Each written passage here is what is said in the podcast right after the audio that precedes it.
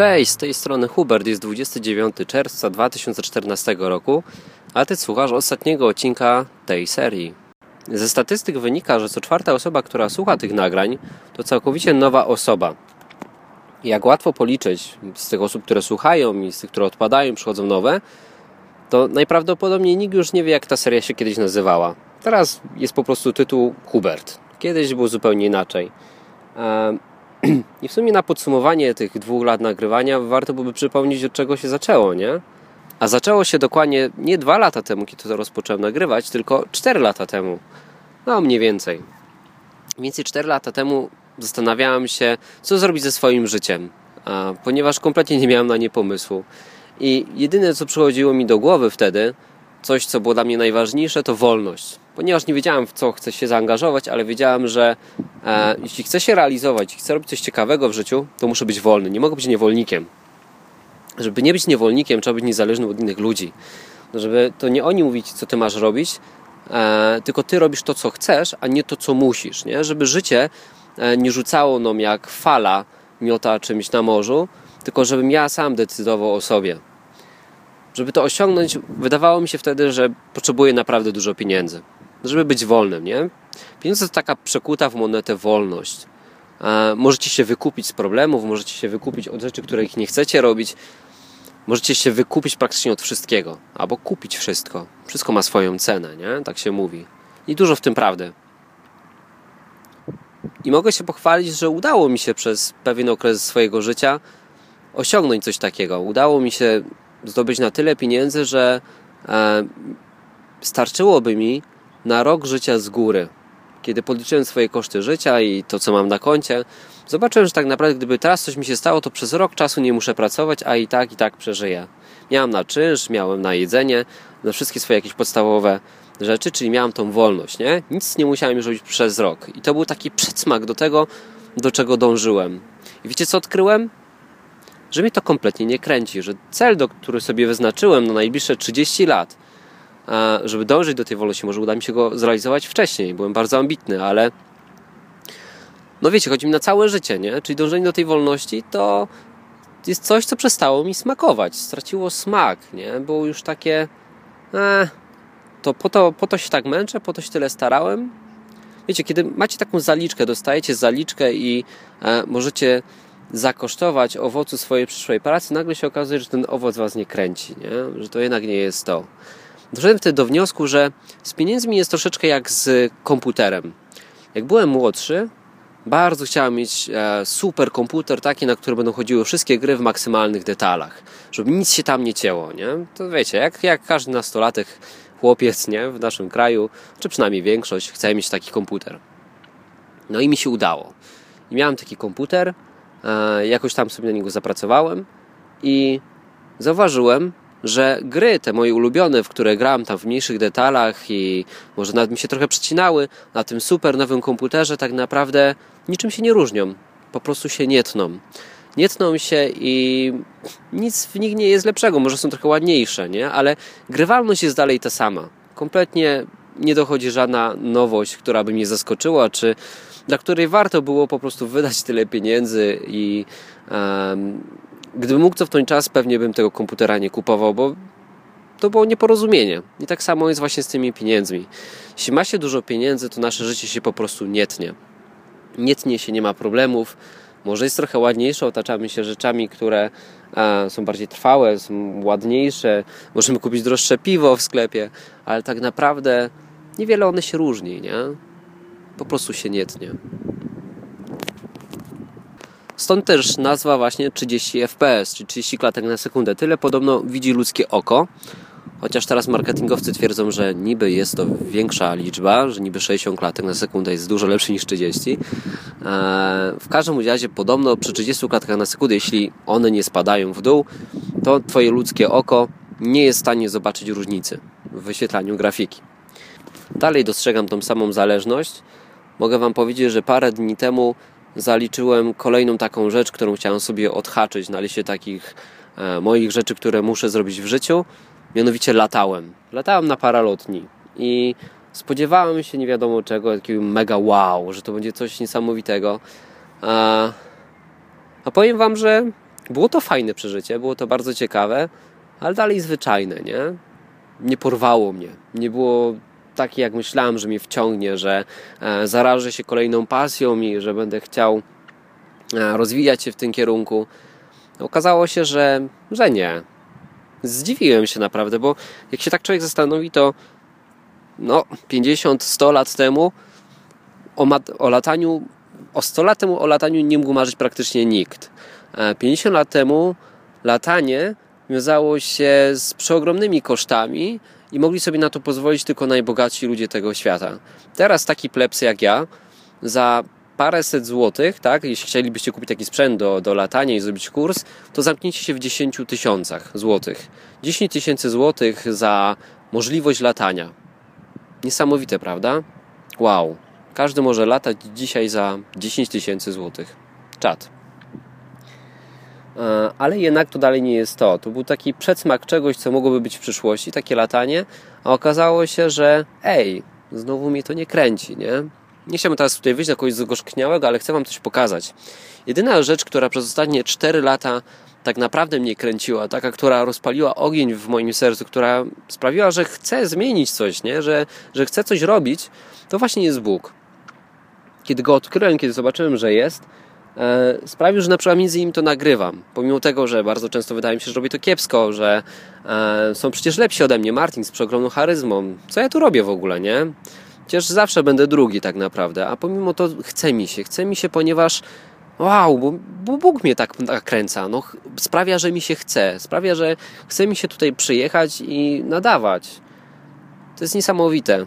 I nic od tych dwóch lat się nie zmieniło. Dalej to jest najfajniejsza rzecz, którą odkryłem w życiu. E, poza tym chciałbym jeszcze Wam coś pokazać. Niektórzy skupiają. Bóg to jest jedyna rzecz, która nie ulega przedawnieniu. Jedyna rzecz, która nie ma terminu ważności na opakowaniu. Nie wiem, czy sobie zdaliście z tego sprawę. Ja kiedy latam na te parolotnie i później, kiedy mogłem przeanalizować swoje emocje, właśnie doszedłem do takiego wniosku. Kupujecie motocykl, po pewnym czasie zardzewieje, trzeba go dać na serwis, e, trzeba coś z nim zrobić. Wszystko się psuje, paralotnia się zużyje, po paru latach trzeba wymienić te główne skrzydło, tą czaszę, na której się unosimy, ponieważ ona zaczyna przypuszczać powietrze, linki się naciągają, wszystko polega zużyciu. Nasze ciało, które teraz, może ja jestem młody, mam 27 lat, jest, e, jest fajne, tak? E, nic mu nie doskwiera, ale wiem o tym, że za parę lat zacznie się sypać, nie? że zacznę się starzeć i będzie tylko coraz gorzej. Nie? Tak naprawdę nie wiem, czy jest coś tutaj na Ziemi, w co mogę zainwestować swoje życie, mam tylko jedno, co co by się nie przeterminowało, coś, co mógłbym, wiecie, uchwycić, nie? żeby mnie wyleciało z garści. Jeżeli inwestuje się w naukę, no sorry, no nauka się przedawnia i następne pokolenie będzie miało dostęp do innej zupełnie wiedzy i nasza wiedza, ta, którą mieliśmy i zdawało nam się, wow, że jesteśmy nie wiadomo kim, tak naprawdę się zdezaktualizuje, nie? Jeżeli będziesz najlepszym sportowcem nawet teraz, to za rok już nie będziesz tak naprawdę da się uchwycić na bardzo krótką chwilę, zrobić taki tylko snapshot, nie? Takie zdjęcie tego, uchwycić moment, ale on za chwileczkę ucieknie, uleci. Jedyne, co jest trwałe, to Bóg. To jest niesamowite. Że w tym zużywającym się świecie, w którym wszystko się przedawnia, on jest trwały. Samo sobie mówi, że jest niezmienny. I to też mnie kręci. Że to jest inwestycja, w którą wiem, że jak zainwestuję czas, to ona nie ulegnie przedawnieniu. To, to mi nakręca. Chyba to jest jeden właśnie z tych czynników. Ale też nie jedyny. W przeciwieństwie do pieniędzy a, i tego życia, które się nie tnie, jeśli masz Boga, to dochodzi ci w życiu nowa funkcjonalność. Przez te dwa lata poznałem prawdziwych przyjaciół, takich, na których mogę naprawdę liczyć, takich, e, których mogę nazwać właśnie braćmi, takimi biblijnymi, tak? Osoby, które są moją rodziną, prawdziwą. Nie tą taką z ciała i z krwi, jakieś geny, tylko prawdziwą rodziną, taką, którą kocham i ona kocha mnie. To jest też niesamowite. Dostałem od Boga rodzinę. Dostałem rzeczy, o których nawet bym nie marzył. Bardzo często e, dochodzi też ta nowa funkcjonalność, nie? Te takie życie duchowe, o którym tak często się zapomina, mówiąc o Bogu, a jednak ono jest jeśli możesz rozmawiać z Bogiem, masz z Nim bezpośredni kontakt i On Ci odpowiada, o czym nawet nie mogłeś wcześniej marzyć, nie?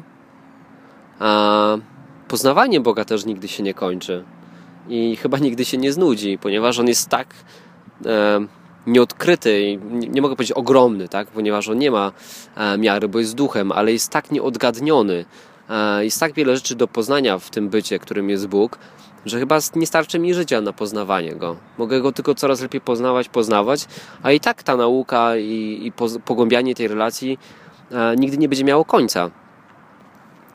Gdybym miał podsumować właśnie te dwa lata nagrywania, które właśnie mijają, mogę powiedzieć jedno, że było warto. Było warto, ponieważ dalej mnie to kręci, dalej podoba mi się Bóg, dalej cieszę się, że mogę Wam o nim mówić, dalej twierdzę, że nie było żadnego innego projektu, który mógłby bra mógłbym brać udział i który byłby równie wartościowy jak to, co mogę robić na odwyku. To dzięki właśnie Martinowi, dzięki temu, że stworzył tą platformę. Dzięki Martin. I jedna rzecz też się jeszcze nie zmieniła, o której chciałbym powiedzieć. To wolność. Dalej kocham wolność. Jestem wolnościowcem. Uważam, że e, to jest jedna z ważniejszych rzeczy, jaką można uzyskać w życiu, to ta właśnie wolność. Ja ją uzyskałem akurat nie dzięki pieniądzom, ale dzięki Bogu. Dzięki Bogu właśnie jestem wolnym człowiekiem. I to w głębszym dużo wymiarze niż e, gdybym miał pieniądze. To dzięki Bogu mogę wsiąść na motocykl jechać nim i nie martwić się, czy zginę. To dzięki Bogu wiem, że On nade mną cały czas czuwa i jest moją polisą ubezpieczeniową. Jemu naprawdę mogę zaufać, tak? Nie wiem, czy, czy jest polisa ubezpieczeniowa, która dałaby mi taki pokój wewnątrz mnie, że jest ktoś, kto naprawdę się o mnie troszczy. Nie boję się też śmierci, co nie jest bez znaczenia kiedy kładę się spać, w ogóle nie odczuwam lęku. Pamiętam jeszcze jak parę lat temu, kiedy kładłem się spać, zamykałem oczy i pogrążałem się we śnie, byłem przerażony. Bałem się, że ten stan właśnie, kiedy zasypiam, to będzie to, co mi spotka po śmierci, że zastanę taką nicość, że rozpłynę się w nicości. To mi przerażało. To był taki, taki strach, który aż ściskał mi żołądek. Przewracałem się z boku na bok, starając się zasnąć, ale nie mogłem. Dzięki Bogu dzięki temu, że go poznałem, nie mam dzisiaj tego lęku. W ogóle jest mało rzeczy, które mnie przeraża.